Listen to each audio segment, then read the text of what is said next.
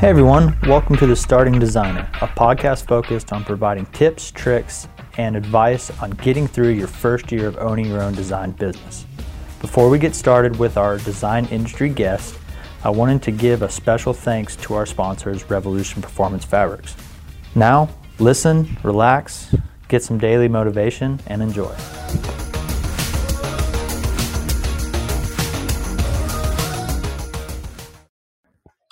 Hi, podcast listeners. Today on the show, we have Glenna Stone. Glenna has been featured in print and online publications, including Designers Today, the Philadelphia Inquirer, and Philadelphia Magazine. Glenna is currently located in Philadelphia, and I'm super honored to have her on the show. How are you today, Glenna? I'm good. Thank you for having me, Anderson. I'm so excited to talk with you. Yeah, this is really exciting. I don't know how the weather is in Philadelphia, but it's like really nice and sunny here. We had a nasty rainstorm yesterday in North Carolina. Yeah, I think we're getting that here. We have like tornado warnings, which we don't usually get a lot of tornadoes here, but we get high gusts of wind, so we're having that right now. Yeah. So, tell me more about, we engage all the time on Instagram. I was just telling you before this podcast that, we've probably been talking on Instagram now for about almost 2 years. And I just let you know that, I'm the one who uses the emoji and my brother is the one who doesn't use the emoji. But, besides just kind of the face level, what I see, tell me about, Glenna Stone Interiors. Tell me about kind of who you are, what you specialize in. Yeah, well, we, I started this company 10 years ago. And so I can't believe this fall, we're going to be celebrating our 10-year anniversary. It's wow. Kind of crazy. But we're located in Philadelphia, as you mentioned, and we are in this section of Philadelphia called Chestnut Hill, which is actually technically in the city limits, but it's actually about 20 minutes outside of Center City. Mm-hmm. It's kind of one of those quaint little picturesque towns with cobblestone streets and restaurants and like a little shopping district. And our studio is right on the main street. So we have a kind of brick and mortar studio where the front of it is set up like a showroom. So we have some upholstery pieces and some pieces from lines that we like so that our clients can, sit in things and see things, touch and feel them. And then the back part of it is a working design studio. We love our location. We love kind of being where we are, like kind of nestled in between, New York and DC. It's great for us to be so centrally located here on the East Coast. That's amazing. Yeah. How close are you to the Liberty Bell? Oh, we're probably about 20 minutes. Yeah. I went about a year ago up and I'd never been, you always, I think every year you redo American history in school and it was groundbreaking. It was amazing. It was kind of like now, with everything kind of going on in the world, it's pretty amazing that there was about 30 people in a room. It was 100 degrees and they were trying to, with all the uncertainty involved, they were trying to, sculpt a nation, a new theory of ideas. So, getting back to Glenna Stone, tell me, what do you really specialize in? Why'd you get into interior design? Was that always a passion of yours? Well, actually, I, when I went to school for my undergraduate, I actually ended up going for engineering. So my undergraduate degree is industrial engineering.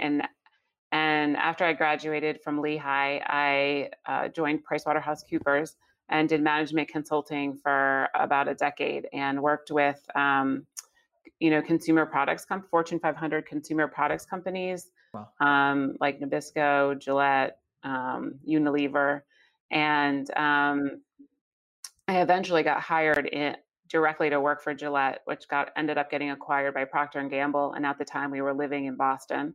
So I was really responsible for North America, Oral-B, Power Oral-B, and Braun promotions. And I loved what I did. I absolutely loved what I did, but I felt like I was really missing a creative side to my world.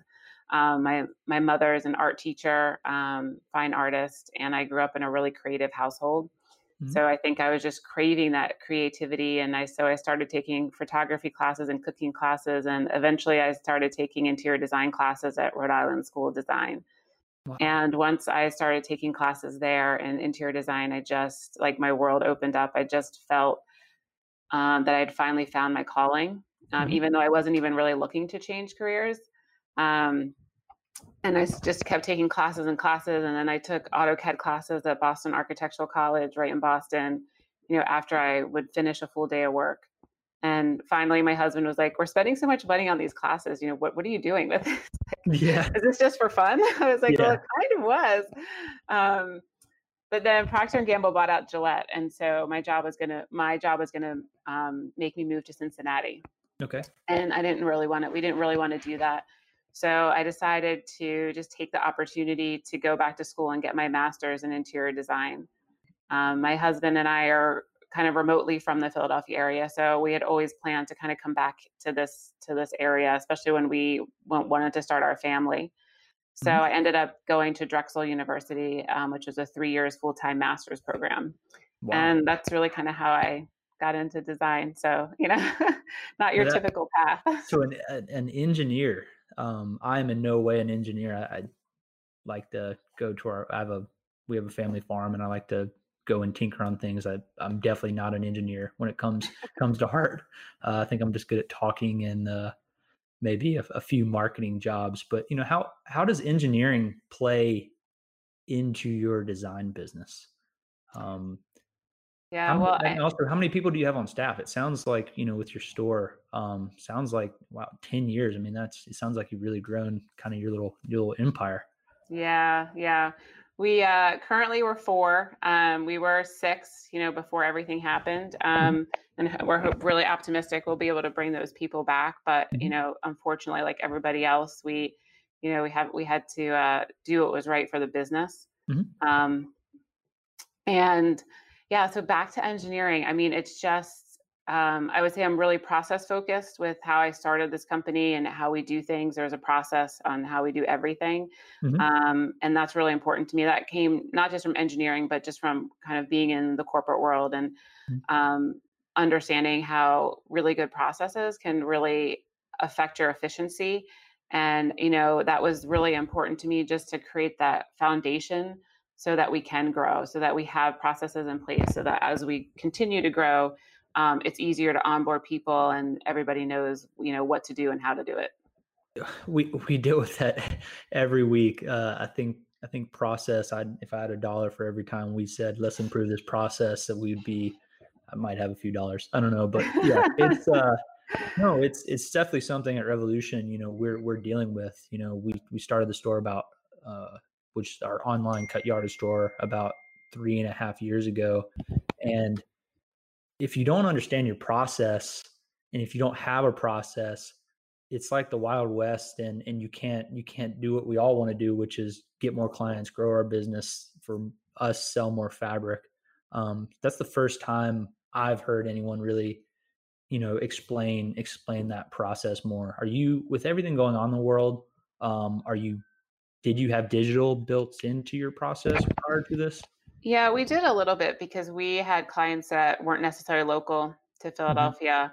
Mm-hmm. We also had clients that travel a lot. Right now we have a project that we're working on that's a local project, but our client is a single man, and he just travels internationally a lot for his job. So mm-hmm. we were already, doing design meetings on Zoom and design presentations on Zoom. So luckily for us, that was something that we already had in place. And because of having such strong design processes internally, it was really a fairly smooth transition to everybody working from home because of our strong process foundation that we have. Yeah, no, that it's definitely been probably one of our, we thought we were digital, but I think every podcast I do now is like a commercial for Zoom. I should reach out. I know, to them. Right? I know. But it is great. I love all the videos online of people not really understanding, and you can kind of see stuff in the background. Yeah. But, so we've also been doing too is, for our existing clients, we'll send them a package of, like, we call a GSID bundle. and it's rubber banded, and it's all their fabrics, countertops, you know, tile, like whatever the project is and whatever the materials are. So then when we're presenting, we can talk through with them, you know, how we're putting the design together, you know, what fabric's going on, what finishes are for what pieces that we put together. And they can have that tactile experience that I think is so important in what we do, especially for our, you know, full service high-end clients. They want to see how the fabric feels. They want to have, you know, have that, they want to run the hand of it real quick and put the tile down on what they currently have. And so, wow, that would look nice. And exactly. So they can still have that experience. And I think that's really important, especially for the level of clients that we're serving. Okay. And then in addition to that, we've kind of accelerated our more simplified virtual design services, which is like our consulting services, but also kind of like a room design. And we're calling it Glenna Stone Studio. So that's something that we're going to actually be blogging about this week and talking more about. Yeah. Well, when I promote this podcast, I'll have to push the link to your blog. I'm looking into it. It sounds like you actually, most people, I guess the next tangent I would say is, sounds like you actually realized the value of a blog. Do you guys blog for SEO, or is it just kind of what we're doing today, kind of going forward? Yeah, so we started this blog, I guess about 3 years ago, coming up on 3 years. And we started for a lot of reasons. Definitely SEO, that's really helpful, but it's also a window into our firm, so that potential clients can, you know, read our blog, or even not potential clients, but just people can read and educate themselves on interior design, how we approach projects. Maybe that helps somebody else out that's more of a DIYer and wants to kind of look at how we approach projects. It's a way for people to meet our team. To understand a little, you know, sometimes we'll show mood boards so they get a little window into our process, or color palettes and fabrics that we've laid out. And then we always try to highlight a project, you know, every month that we're working on, because I think it's also good to let people know, like, we work on all kinds of projects. I think, you know, there's a lot of times there's a misconception with what interior designers do or what types of projects they'll take on. And I think that by highlighting all the different kinds of projects we do, it's, you know, it's a nice window into our firm. Yeah. And it's actually amazing that you see it as both a way to have a window into your firm, but then also SEO. Being that we're a family-owned company, our blog has been actually one of the better ways to, like you said, show who we are, but then also SEO.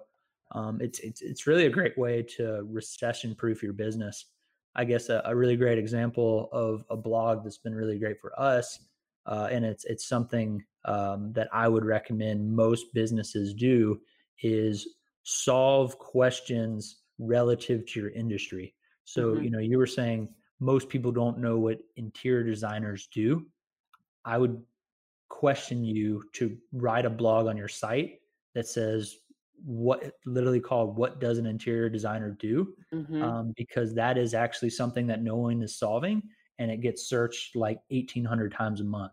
I'm not saying you won't get 1,800 new clients a month, but would that be great?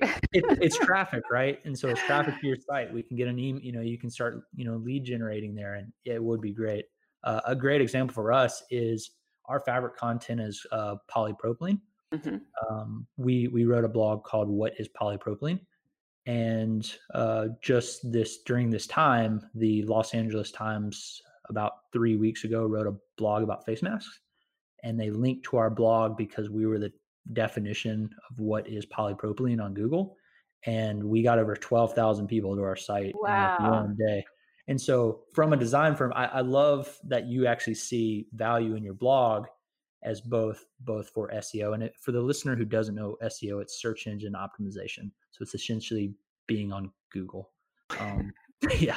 Essentially, or I guess you could say Bing, but yeah. Now that we're in SEO, do you have any questions about SEO? I'm like an SEO, I guess I would call myself an SEO ninja, but. Oh, great. Yeah. Do you have any questions about SEO? What else should we be doing besides blogging? Do you solve questions like that? How much does an interior designer cost? Do you have that? Yeah, that's actually funny. Yeah, we were actually, that was our next blog post that was coming up this Friday. But then because of what's going on right now, we actually are going to be talking more about our virtual design services. So what I would do is I would see how much does an interior designer cost? I would make that as like your long play. You know, that's going to be something once you write it, it's going to live on your site until you take it down. Literally call it how much does an interior designer cost? And then for the short term, I would internally link a virtual design consultation into the bottom of that blog so that it becomes this constant lead generator for Glenna Stone Interiors, you know, going forward. That's just kind of my recommendation. Yeah, I love that. We can have a little private little set after this. I don't want to give away all the secrets, but no, it's amazing. Like it's truly. So how amazing. Do you see? Let me ask you this: how do you see video playing into, you know, everything, and especially what's happening right now, and in terms of SEO? So YouTube is owned by Google, and you're going to, the great thing is most SEO people are not very creative and most creative people don't know what SEO is. And so if you can post on YouTube, how much does an interior designer cost? And if you can make a video that explains the design process of Glenna Stone Interiors, there's no wrong answer. I mean, it's just your answer, you know, and can you use that, you know, there's all these different levels. There's virtual design consulting. There's we fly out to you and do your whole house. But I would highly recommend video SEO at this point in time because no one's doing it. Like we make videos for Revolution, like how to get coffee out of fabric. It's not Revolution Fabric general cleaning video. You know, it's how to get ranch dressing out of fabric, how to get chocolate out of fabric. Someone may never even buy our fabric, but for me personally, if I can solve someone's question visually with a video in less than 20 seconds, they might remember me the next time they buy a sofa. I don't know if they will. I like to one day, maybe I'll track that, but I would highly recommend if you have time during this time, make videos solving questions in your industry because no one's doing it. Yeah, I love it. Thanks. Yeah. So I guess being a little funny. So we're all social distancing right now. What is your? Do you have kids? I do. Yeah, I have a 9-year-old daughter and 11-year-old son. Wow. So so you're homeschooling. Yeah. Well, they're. They're teaching themselves, right? Oh. So, yeah, my husband and I are tag teaming it. Honestly, he's doing most of the work right now. So, yeah, that. What do you do like as a family? Are y'all into puzzles, or what's your favorite? What's your favorite social distancing game as a family? I think our favorite social distancing game would have to be charades. Charades. Who's is it like parents versus kids, or is it? No, we usually mix it up. We'll have a parent on each team with one of the kids. So, you know, I'm the champion, so maybe that's why it's my favorite, but yeah. I've never been very good at that. I think I end up cheating and talking too much or something. You're not allowed to say words, right? Right, yeah. No words, so. I don't know. Yeah. So we've been doing that. Last night actually, well, yesterday was Easter. And we ended the night with out on our fire pit. It was a beautiful night here, and had s'mores with the kids. So yeah, that's fun. That sounds absolutely amazing.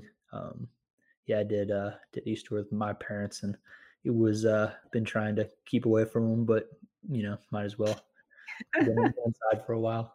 You know, with the show, I always like to ask people what you know during year one. What was like the hardest part of starting Glenna Stone Interiors? Do you remember a time? I know there's never cheat codes, but I feel like there's a lot of people right now who are just kind of like lost and, you know, like how, you know, but is there anything that you remember from your first year of design, starting your own business, that was like, wow, I got past that? Yeah. I mean, I think the biggest thing for me was just establishing a network. You know, we had moved from Boston to the Philadelphia area, and we didn't really, you know, this wasn't like a home where we had lived for a long period of time. Mm-hmm. So for me, it was a lot of networking, just getting out there, just, you know, meeting potential referral partners like architects and builders and realtors, but also just starting to build my vendor base with suppliers, you know, cabinet makers and furniture makers and workrooms and things like that. So I think that was the biggest, you know, when I look back and think about like, how did I get from where I was at zero to where we are now? So much of it in that beginning of that first year was just about building relationships and building a network.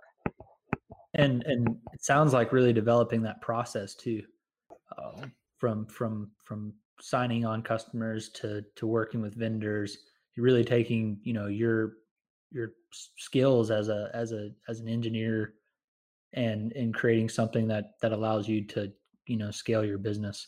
Because I feel like it's like on Instagram too, you know, I've talked to people and people are like, oh, I only have 400 followers, like, but I want 10,000, you know. It's like, well, if you don't have your process, you know, I can sell someone 5 yards of fabric, or I can sell hundreds of thousands of yards of fabric. You know, you can do the same thing with design, but if you don't have your process from day one, it's not going to work at, you know, year five, you know, year 10. Yeah. And I think it's also always evolving. You know, when I started, it was just me in our house, like most people, a lot of designers start. And you know, the process that worked for me was very different once I hired my first employee, my second employee. Right. So it's always, this industry is always evolving. Mm-hmm. And our clients are always evolving. And so our processes are always evolving too. It's never, you know, I'm always telling our team like that we have this process and it might change next week, you know, because we have to be adaptable. We have to be flexible.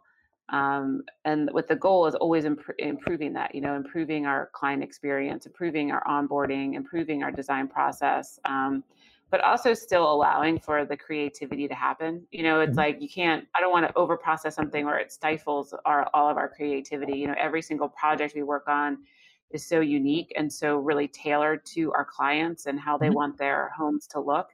And it's really important that we allow that creativity to happen inside of our structure. Mm-hmm. Yeah, that's amazing. When all this is all over, I need to come to Philadelphia. I'd love to see your shop. Yeah, we'd love to have you. Yeah, I literally just went for like a couple of days, but I'd love to, you know, kind of pick your brain and maybe pick up some processes. I think that's another word, but for the sake of the podcast, I'm going to use it. But no, I really look forward. You know, I also just want to say thank you very much for supporting Revolution, and I really, really look forward to, you know, when this is all over, getting up to Philadelphia and seeing you. Thank you. Yeah, we are big fans of Revolution. So we actually just this morning, and I'm not just saying this morning, we were just talking about selecting some Revolution fabric for a couple projects that we're working on. It's just so great with families, you know, all the feedback we get from the projects that we've used Revolution fabric on for, you know, breakfast table chairs with kids. You know, everyone's like, this fabric is bulletproof, we love it, you know. Yeah. So it's been great. We actually used it for a family. We did this custom banquet. Actually, it's on the front page of our website right now. It's like on the main slider. And, you know, it's like a lighter cream fabric. And the mom has two twin boys. And she was just like, I don't know. I'm like, just trust me. And now we're doing her living room. So we're actually in the process of, you know, doing some additional work for her. And I asked her how it was holding up. And she said, it's beautiful. She said, you know, we got chicken wing sauce on it and spaghetti sauce. And she's I need to make that video, how to get chicken wing sauce off your fabric. Yeah, she was just, you know, she was thrilled. And so if our clients are happy, then we're happy. Yeah. It's not bulletproof, but it is definitely four dogs proof. I got four dogs with me, so where it was made for my lifestyle, and I'm also incredibly clumsy. So every time I spill something new, I make a new video about it for SEO. Yeah, thank you very much for being on the podcast, and for the listener out there, please head over to Glenna's blog and check it out, and follow him on Instagram and Facebook, and let's get social during this time. Yeah, great. Thank you, Anderson. This was so fun. Yeah, thank you. Hey everyone, welcome to The Starting Designer, a podcast focused on providing tips, tricks, and advice on getting through your first year of owning your own design business. Before we get started with our design industry guest, I wanted to give a special thanks to our sponsors, Revolution Performance Fabrics. Now, listen, relax, get some daily motivation, and enjoy.